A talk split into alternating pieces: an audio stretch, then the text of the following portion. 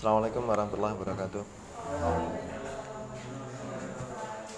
إلى حضرة النبي المصطفى سيدنا الله صلى الله عليه وسلم جميع خير من المسلمين وشهد السلام عليكم ورمناك المقربين وخصوصا حضرة الشيخ محمد بن قاسم الغازي والشيخ حافظ وزيع وعسر وعسر وغفورا غفورا وشيخنا وشيخ ابن الفاتحة أعوذ بالله من الشيطان الرجيم بسم الله الرحمن الرحيم الحمد لله رب العالمين الرحمن الرحيم مالك يوم الدين إياك نعبد وإياك نستعين اهدنا الصراط المستقيم صراط الذين أنعمت عليهم غير المغضوب عليهم ولا الضالين آمين. بسم الله الرحمن الرحيم.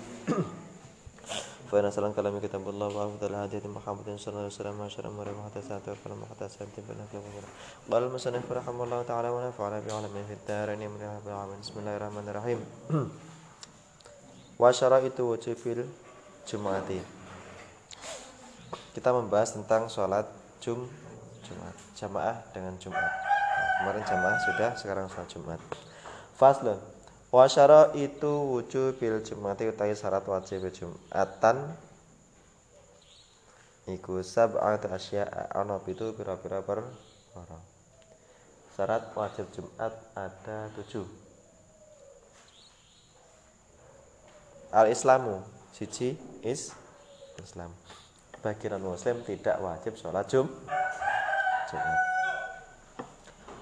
Wal buluguran balik. Dewasa ya secara biologis sudah cukup dewasa. Wal akluan berakal sehat. Orang gila tidak wajib jum anak kecil juga tidak wajib jum jumatan karena belum balik. Warhuriyatulan merdeka. Ya. wal hurriyatulan merdeka. Budak tidak wajib jum dan wadzukuriyatulan laki-laki. Perempuan tidak wajib jumatan. Tapi kalau jumatan boleh enggak boleh. Sah tidak? Sah menggugurkan sholat duhur tidak gugur. Jadi tidak perlu sholat duhur. Di kampung-kampung biasanya masih ada ya. Ada ada nggak di kampung kalian? Ibu-ibu mbah-mbah ikut jumatan. Pernah lihat? Di mana itu? Kampung mana? Kampung mana? Turang Bawang. Di?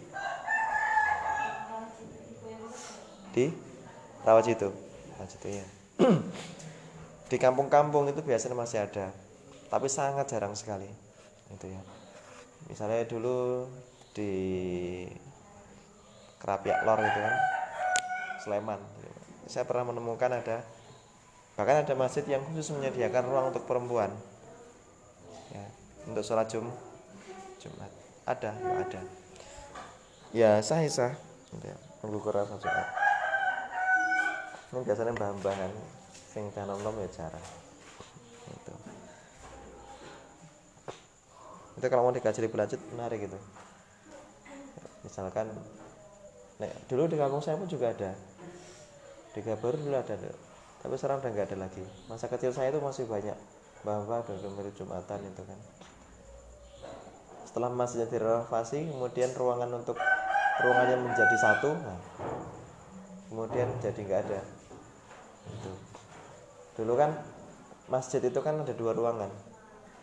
Ruangan laki-laki sama ruangan perempuan. Biasanya memang disekat tembok. Dalam masjid. Di tempatmu iya. Masjidnya.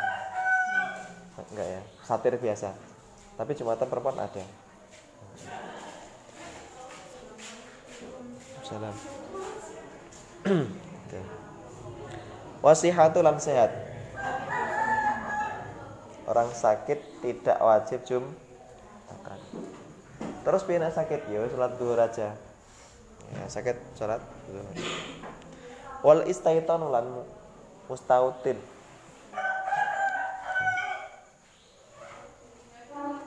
Wal istaiton lan musafir dan mustautin. Mustautin itu apa? Bertempat tinggal atau menetap. Nah nanti dalam sholat jumat itu kita membedakan ada tiga tiga kriteria. Ya biasa nih ya, biasa nih dalam sholat itu hanya memiliki dua kriteria. Ya. Apakah dia mukim atau musa musafir? Mukim atau musafir? Ya. Kalau mukim berarti dia di rumah aja. Mukim atau hadir ya. Ada yang menyebutkan mukim, ada yang menyebutkan hadir. Ya. Terus musafir. Nah, kalau mukim atau hadir berarti kan dia tidak bergian, ya, menetap. Nah, maka dia nggak boleh sholat jamak, nggak boleh sholat kosor. Kalau musafir dia boleh jamak, boleh kosor dengan syarat-syarat tertentu. Nah, dalam sholat Jumat itu ada kriteria mukim, musafir, sama satu lagi mustautin. Ya, ada tiga kriteria, mukim, ya, musafir, kemudian mustautin. Yang tiga-tiganya memiliki syarat dan konsekuensi yang berbeda. Pengertiannya juga berbeda. Yang pertama mukim. Ya, dalam konteks sholat Jumat mukim itu apa?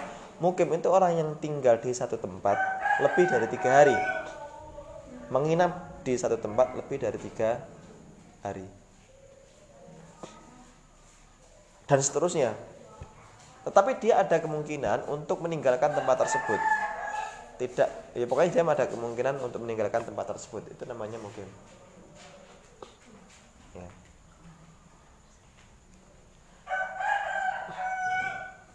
Jelas ya ini mukim. Jadi dia tinggal di satu tempat minimal tiga hari. Paling lama berapa lama? Nggak ada batasan. Tetapi dia tidak bertujuan untuk tinggal di situ selamanya. Dia akan pindah suatu saat akan pindah. Ini disebut sebagai mu mukim. Yang kedua mustautin. Mustautin itu apa? Mustautin orang yang menetap dan tinggal untuk selamanya di situ. Ya. Kita mustautin Artinya apa? Dia berkeluarga di situ, bekerja di situ, ya. Dan dia punya tempat tinggal di situ yang bersifat tetap. Punya rumah di situ, pekerjaannya di situ, keluarganya di situ. Ya. Untuk dia tinggal di situ selamanya. Itu namanya mustautin. Dari kata waton. Waton itu apa? Tanah tanah air. Mustautin orang yang memiliki tanah air mungkin orang yang aku mayukim matan orang yang berdiam. Nah ya itu namanya mustautin kalau musafir orang yang bepergian. Ya orang yang bepergian. Tidak berada di tempat dia biasa tinggal. Itu namanya musafir. Nah ini nanti ketentuannya berbeda. Ada mukim ada ada mustautin mukim ini ya mungkin ini tidak menjadi syarat wajib. Ya mungkin tidak menjadi syarat wajib. Yang menjadi syarat wajib adalah mustautin. Ya. pertanyaannya kalian itu masuk mukim atau mustautin?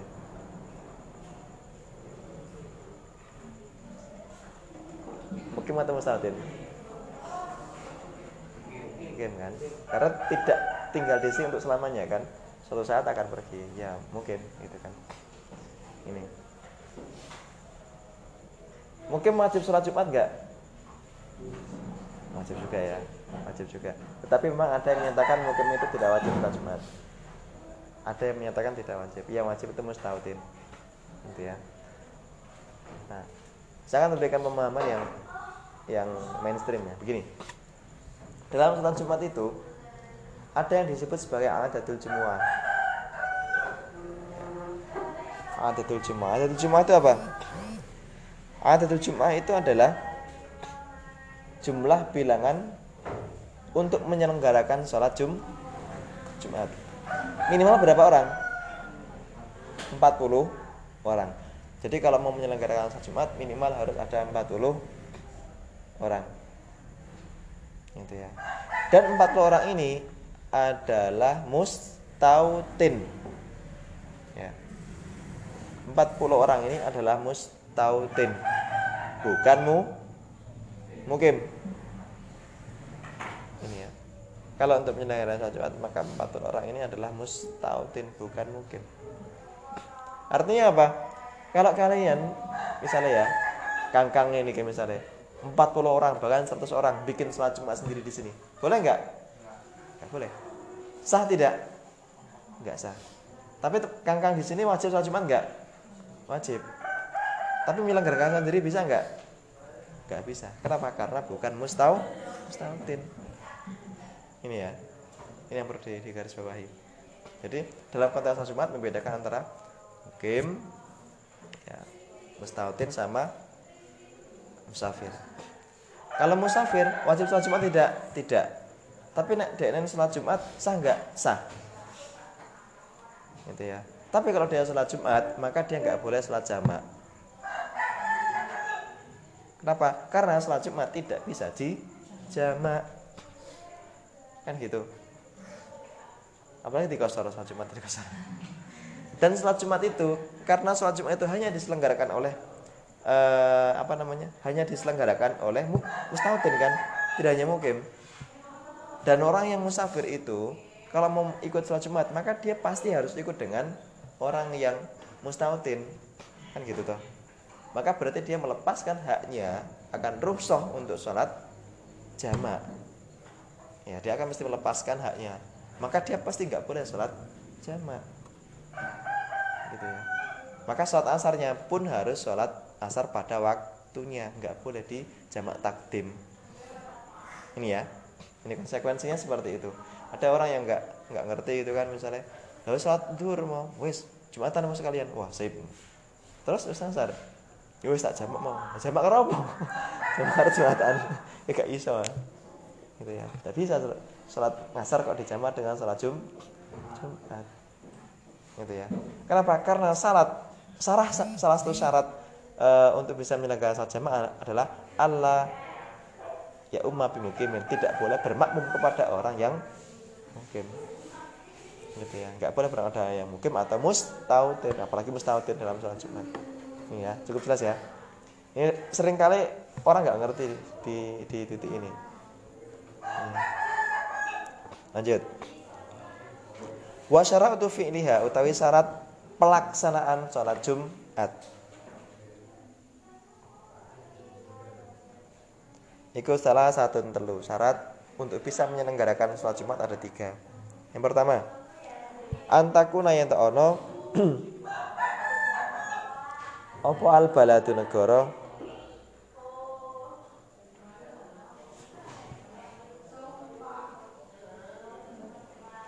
Iku misron kota au koryatan utawa desa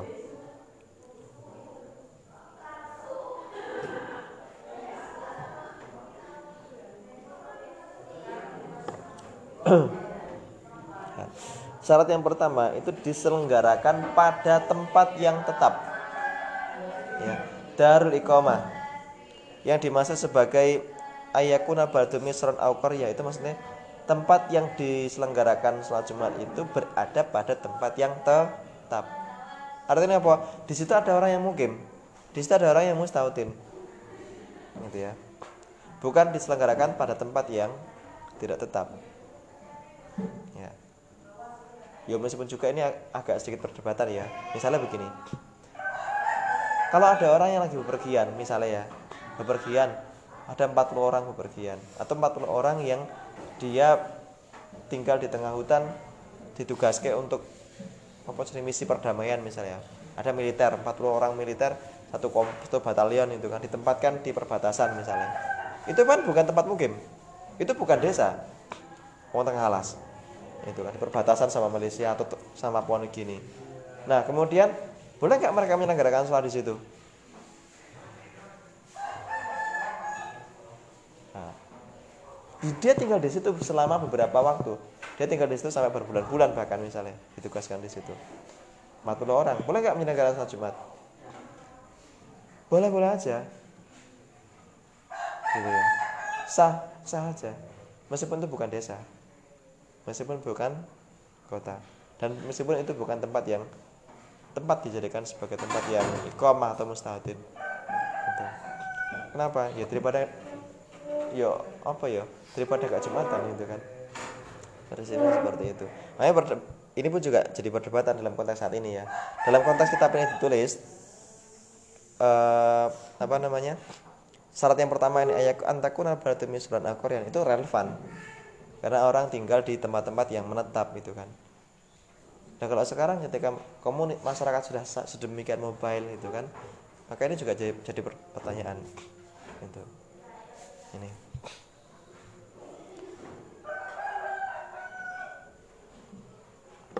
Misalkan begini. Kalau di Jakarta kan ada juga yang menyatakan bahwa sholat Jumat itu hanya boleh diselenggarakan satu tempat saja dalam satu desa. Kecuali kalau misalkan di situ masjidnya nggak cukup atau ada halangan tertentu sehingga harus diselenggarakan dua masjid. Kalau di kota-kota itu bahkan jangankan kok e, dua satu desa bahkan gedung yang bersebelahan pun menyelenggarakan sholat Jumat sendiri sendiri. Gedung di sini karena di biasanya setiap gedung itu ada masjidnya gitu ya ada masjidnya.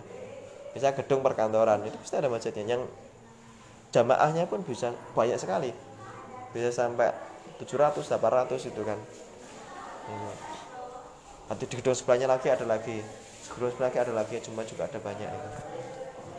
Bagaimana kayak itu boleh nggak punya cuma sementara orang yang tinggal di Jakarta misalkan ya itu kan mayoritas ya berada di sana ya mayoritas nggak tinggal di situ.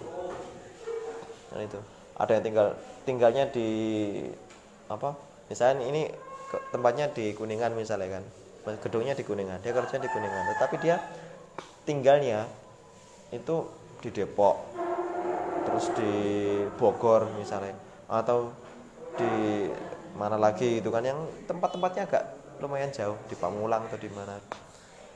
Gitu. kemudian mereka datang ke situ. Kan nggak ada yang mustahil di titik itu ya. Tapi kemudian mendengar sholat Jumat terus bagaimana ini nah dalam dalam konteks seperti ini ya perlu ada pembaruan hukum gitu kan kesempurnaan hukum. Karena mereka tidak mungkin menyelenggarakan sholat Jumat di tempat yang lain. Kalau diselenggarakan di masjid dikumpulkan dalam satu tempat misalnya gak cukup tempat ya. Gitu. karena gedung-gedung bertingkat itu kan space-nya jadi lebih luas kan. Satu lantai misalkan 10 meter persegi tapi di dua lantai jadi 20 meter persegi. Kalau 100 lantai menjadi 1000 meter persegi bisa menampung jumlah orang sedemikian banyak. Kalau harus dikumpulkan dalam satu tempat satu desa misalnya dalam konteks satu kelurahan itu ya harus satu kelurahan dan harus enggak satu betapa repot gitu ya. nah, maka kemudian diperbolehkan menyelenggarakan sholat di di setiap gedung yang ada di situ. Meskipun gedungnya jajar gitu. Meskipun adanya pun juga kerungu bareng-bareng gitu kan bahkan khotibnya sebelah pun juga kedengaran ngomong ngopo gitu kan seperti itu lanjut wa ayakuna yang tak ono apa ada wilangan iku arba'ina 40 min ahlil jum'ati saking ahlil jum ahlil jum'ah ya. Ahlul, jadi syaratnya harus ada 40 yang termasuk ahli jum Jum'ah. Ahli Jum'ah itu siapa? Nih, ya tadi.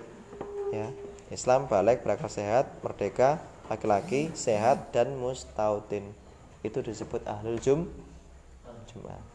Nah, jadi mas-mas yang di sini ya bukan termasuk al Jum'ah itu ya. Ini karena bukan mustautin. Ini di komunitas tertentu misalnya ya saya dulu pernah bikin penelitian itu kan di komunitas Rifaya di daerah Batang Semarang Jawa Tengah. Di Batang itu mereka ada di komunitas Rifaya itu ada yang disebut sebagai wilangan semua nah mereka itu mendata mendata eh, orang-orang uh, yang masuk dalam klasifikasi ada tuh semua jadi dan ada daftarnya itu kan. 40 orang itu siapa saja si A si B si C dan seterusnya. Dan dia harus memenuhi syarat-syarat ini. Gitu kan jadi sebelum sholat Jumat itu di absen terlebih dahulu. 40 orang itu ada enggak kenapa? Karena dia yang menjadi kunci ya. Ya kunci diperbolehkannya sholat sahnya sholat Jumat. 40 orang itu. Kalau misalnya ada seorang berhalangan sakit atau karena dia bepergian maka harus ditunjuk siapa penggantinya dan harus jelas penggantinya. Kemudian empat orang yang duduk dan berada pada barisan yang pertama. Wes komplit kabeh baru sholat jumat saking hati-hati ini menerapkan fikih mata syafi'i. Ada ada. Sampai sekarang masih masih. Ada seperti itu. Jamnya rifaiyah lanjut. Wa yakun enta ana apa waktu-waktu itu bagian cek ana fa in kharaja mengko nalikane metu apa waktu waktu aw dimat utawa ilang apa syurutu pira-pira syarat suliat mengko salat suliat mengko dan salat ya oh, duhron ing salat duhur jadi syarat yang ketiga waktu pelaksanaan salat duhur masih tersedia Waktunya sholat Jumat itu kapan? Ya, waktunya ya sholat duhur tau, waktu duhur. Jadi waktu sholat Jumat adalah sama dengan waktu duhur. Makanya biasanya kan eh, pelaksanaan sholat duhur itu nunggu jamnya. Kalau sudah masuk waktu duhur baru di dimulai. Ini. Kalau waktu duhur sudah habis, maka ya udah bubar itu kan Hmm.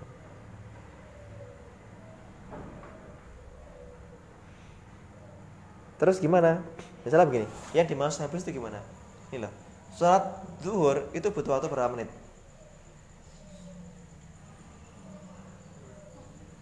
Ya lima menit lah ya kurang lebih. Sholat Jumat butuh waktu berapa menit? Bisa setengah jam. Ya, bisa sampai setengah jam. Khutbah dua, ya kemudian sholat itu ya khutbah dua itu paling enggak ya sekitar kurang lebih dua bulan menit lah ya 10 10 menit 10 menit 10 menit art deh banget ya bisa sih tapi kan jarang sholatnya 5 menit berarti kurang lebih sekitar 25 sampai 30 menit nah kalau waktu duhur itu sudah hanya tersisa misalnya tersisa 15 menit. Karena gaya sholat Jumat nggak cukup toh. Makanya udah kalau gitu sholat duhur saja. Gitu ya. Jadi kalau waktu yang tersisa itu nggak cukup untuk sholat Jumat maka nggak sudah berarti diganti dengan sholat duhur saja. Sholat duhur waktu 30 menit misalnya waktu yang tersisa kok cuma 20 menit. Ya udah sholat duhur saja. Gitu ya. Di jamaah sholat duhur nggak apa-apa nih. Uh, ini ya sholat duhur wa faraiduha utawi fardune sholat Jumat. Iku setelah satu ono telu.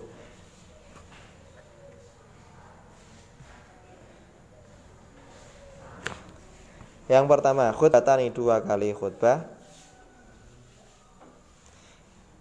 Yaku muka ngadeg. Sopo khotib? Fihi ma ing dalem khutbatani. Fihi ma ing dalam khutbatani. Wa yajlisun lungguh sapa khatib bainahuma ing dalam antarane khutbatani. Wa antu sholiyalan yen salat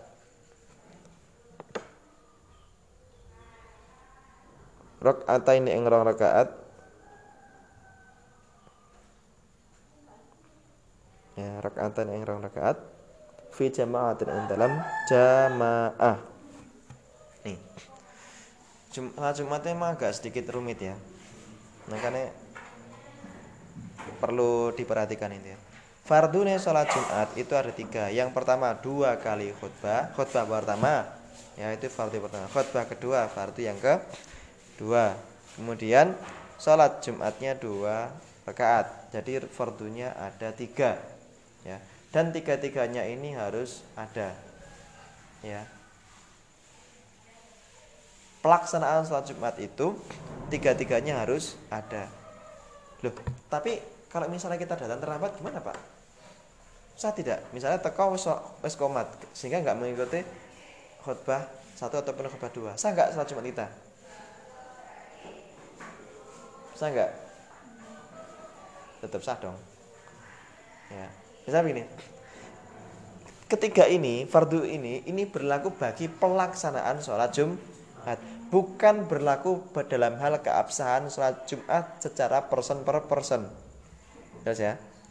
Fardunya sholat Jumat di tiga ini ini berlaku dalam pelaksanaan sholat Jumatnya, bukan pada keabsahan sholat Jumat person per person. Ya, jelas? Maka kalau ada orang datang terlambat misalnya, ya, kemudian di situ sudah komat, sehingga dia pasti nggak dengar khutbah satu pasti nggak dengar khutbah dua. Berarti dia hanya mendapatkan sholat saja.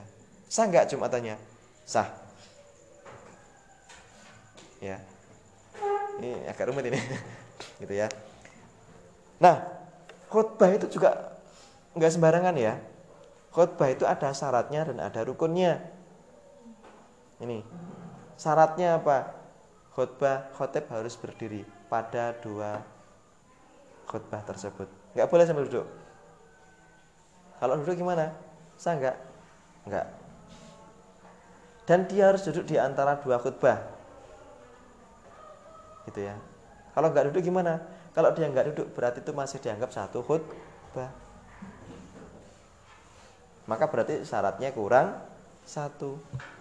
Masa itu dan ketika khutbah khotib harus dalam keadaan suci kenapa karena dua salat duhur itu berapa rakaat empat salat jumat berapa rakaat terus yang dua diganti apa Nah, yang dua rakaat itu diganti dengan khutbah dua kali. Maka dua khutbah ini khotib harus dalam keadaan suci. Anak makmumnya nggak suci gimana pak? Gak apa-apa. Makmumnya turu misalnya, gak apa-apa. Makmumnya turu kentut batal misalnya, gak apa-apa. Tapi nek imam sampai batal, khotibnya sampai batal, maka sholat Jumatnya tidak sah. Ayo, kuat kan? Eh khotib itu harus hati-hati dan gak sembarangan nyari khotib sholat Jumat. Itu. Khotib itu harus ngerti syaratnya, harus ngerti rukunnya, harus ngerti ketentuan-ketentuan sholat Jumat ini. Termasuk imamnya juga. Ini ya. Dan khotib itu harus mengerti rukunnya apa saja. Rukun khutbah itu apa saja. Ini ya. Kalau pengen itu terutama laki-laki ya, penting banget ini. Coba dicatat. Ini rukunnya sholat Jumat. Diapalke. Hasil sabron waroan adaban dawim saharon tajidi amala. Ya. Tulis hasil hasilun ini kan gampang lagi ke. Hasil. Sabron waroan. Adaban. Dawim. Saharon. Tajidi amalan. Oke, ini dihafalkan ya. Hasil sabaran waraan adaban tawim saharon tajidi amala. Baca bareng-bareng yuk. Satu, dua, tiga. Hasil sabaran waraan adaban tawim saharon tajidi amala. Yuk, lagi hasil sabaran waraan adaban dawim saharon tanjiti amalah lagi hasil sabaran waraan adaban dawim saharon tanjiti amalah sekali lagi hasil sabaran waraan adaban dawim saharon tanjiti amalah yang pertama hasil huruf haknya diambil. Apa? Hamdalah. Ya. Hak hasil hak. Maksudnya rukun yang pertama adalah hamdalah. Harus membaca hamdalah. Alhamdulillah. Alhamdulillahirabbil alamin wassalatu wassalamu Jelas ya? Harus membaca hamdalah. Boleh pakai berbagai variasi. Ya. Misalnya innal hamdalillah nahmadu wa nasta'inu wa nastaghfiru wa na'udzu billahi min syururi anfusina wa min sayyiati a'malina may yahdihillahu fala mudhillalah wa may yudlil fala hadiyalah. Boleh. Ya. Kemudian yang kedua, sabron. Shotnya apa? Solawat. Ya. Solawat. Dan hati-hati, sering kali solawat ini keliru. Syarat atau tata cara selawat dalam sholat Jumat itu harus menyebut nama Muhammad. Ya, tidak boleh menggunakan domir. Misalnya, salatan wa salaman alaihi wa sallimu taslima. Enggak sah. Ya, kok alaihi? Enggak boleh. harus menyebutkan ala sayyidina Muhammad ini ya Allahumma sholli ala sayyidina Muhammad wa ala ali sayyidina Muhammad yang paling gampang gimana? Pakai salat Ibrahimiyah. Allahumma sholli ala Muhammad wa ala ali sayyidina Muhammad kama shallaita ala sayyidina Ibrahim wa ala ali sayyidina Ibrahim. Mabarik ala sayyidina Muhammad kama barakta ala sayyidina Ibrahim wa ala ali sayyidina Ibrahim fil alamin innaka Hamidum Majid. Amma ba'd. Gitu ya. Karena sering kali begini ya uh, mas-masnya ya kang-kang itu pasti kalian akan menghadapi jadi khotib. Atau misalnya ketika kuliah jadi KKN pasti kan jadi khotib. Gitu ya. Wes ngerti terus pasti gitu.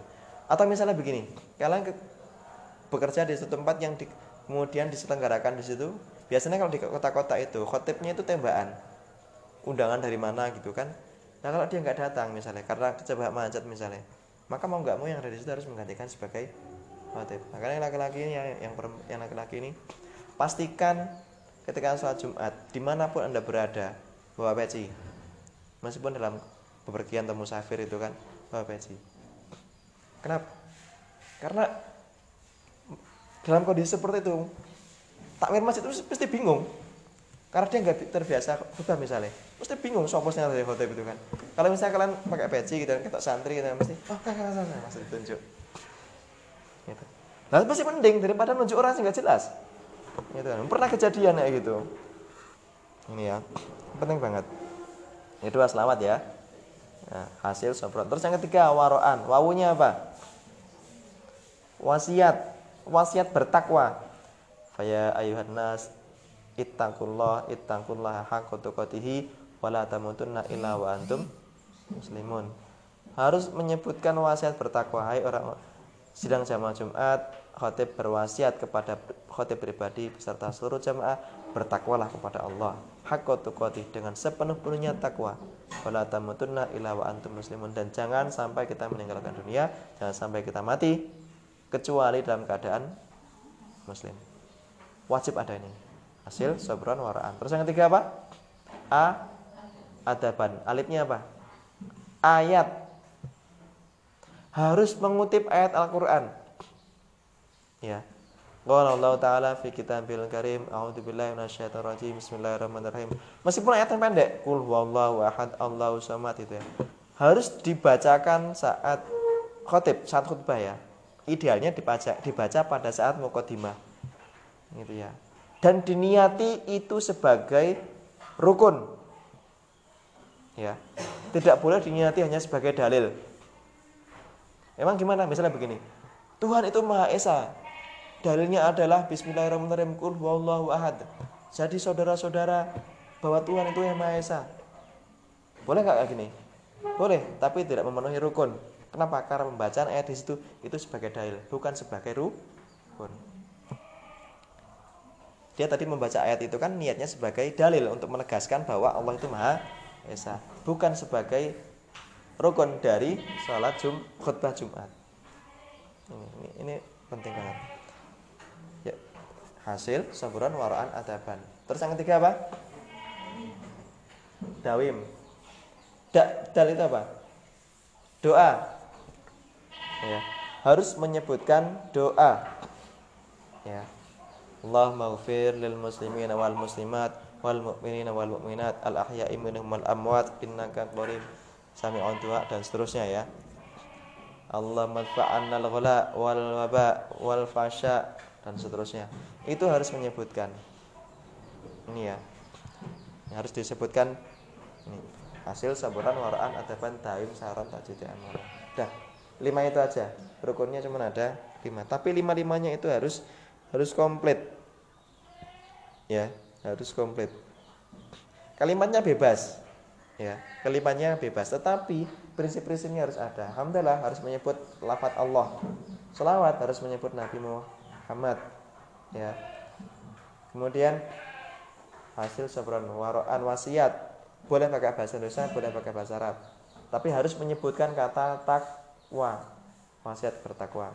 Kemudian uh, apa ayat harus menyebutkan ayat Al-Quran dan diniatkan itu sebagai bagian dari rukun.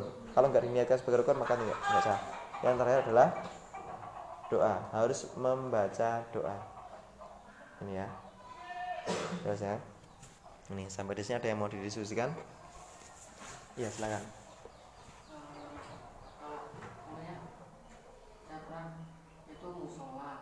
Hmm. musolanya gue jumatan itu ya. Masjidnya masih cukup nggak masih. Itu ada halangan nggak untuk digabungkan? Nah kalau ada halangan halangan itu macam-macam ya. Ada halangan dalam wujud fisik misalnya di situ jembatan di antara keduanya itu ambrol misalnya. Atau halangan non fisik misalnya ada ada konflik. Yang kalau dicampurkan malah justru mandorot ada nggak? Wadah wae masyarakat kan. Ini maka ya boleh dipisah. Nah mungkin yang kamu belum tahu kan di situ ada halangan yang bersifat non fisik nah itu ya yang lain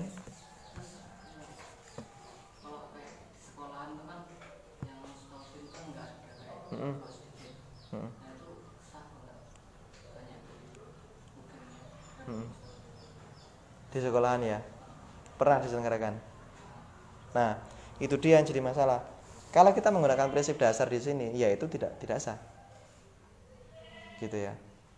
Tapi kalau misalkan eh mayor kalau begini. Pesertanya berapa orang?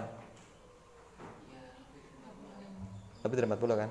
Terus anak pondok atau warga kampung? Campur. Banyak kampung atau banyak pondok? Banyak kampung. Yang kampung lebih dari 40 maka diperbolehkan. Ya. nah mereka kan tinggal di sana itu kan anak sekolahan ya berarti kan dia mustahil toh mayoritas anak kos Anak kos atau anak kampung? Iya, yang anak kampung ada nggak lebih dari 40?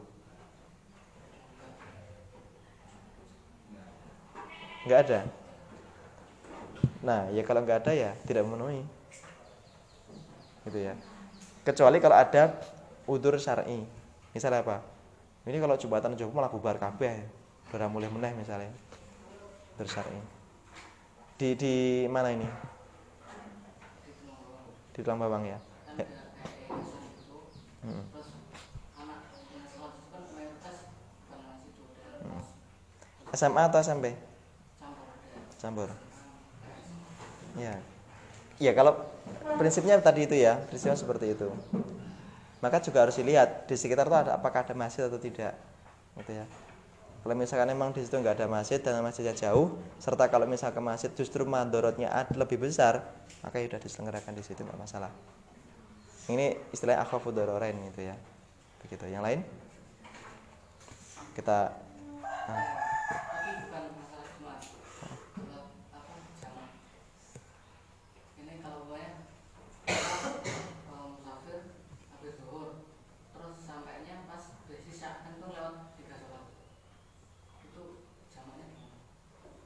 Itu berangkatnya zuhur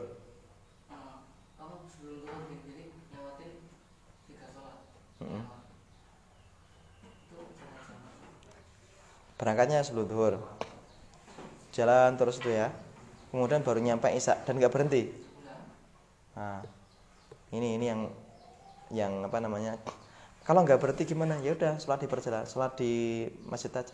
Sholat di di kendaraan aja. Boleh nggak? Ya boleh aja kok gitu ya.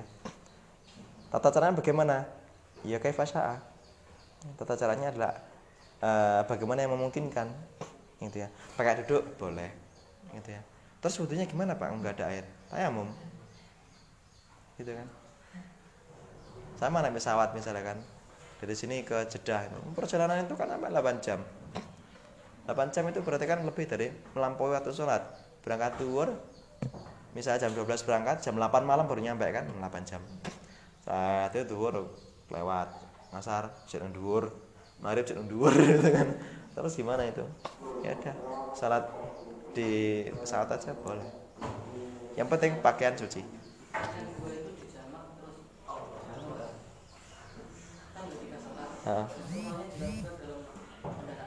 Ya sudah pada waktunya. Ya, diselenggarakan pada waktunya dan di kendaraan. Jelas? Saya akhiri kurang lebihnya mohon maaf.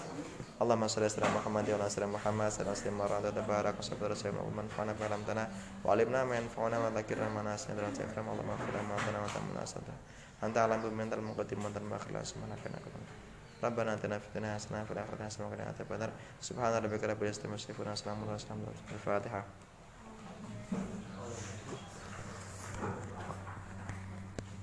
Saya akhiri wallahualam. Assalamualaikum warahmatullahi wabarakatuh.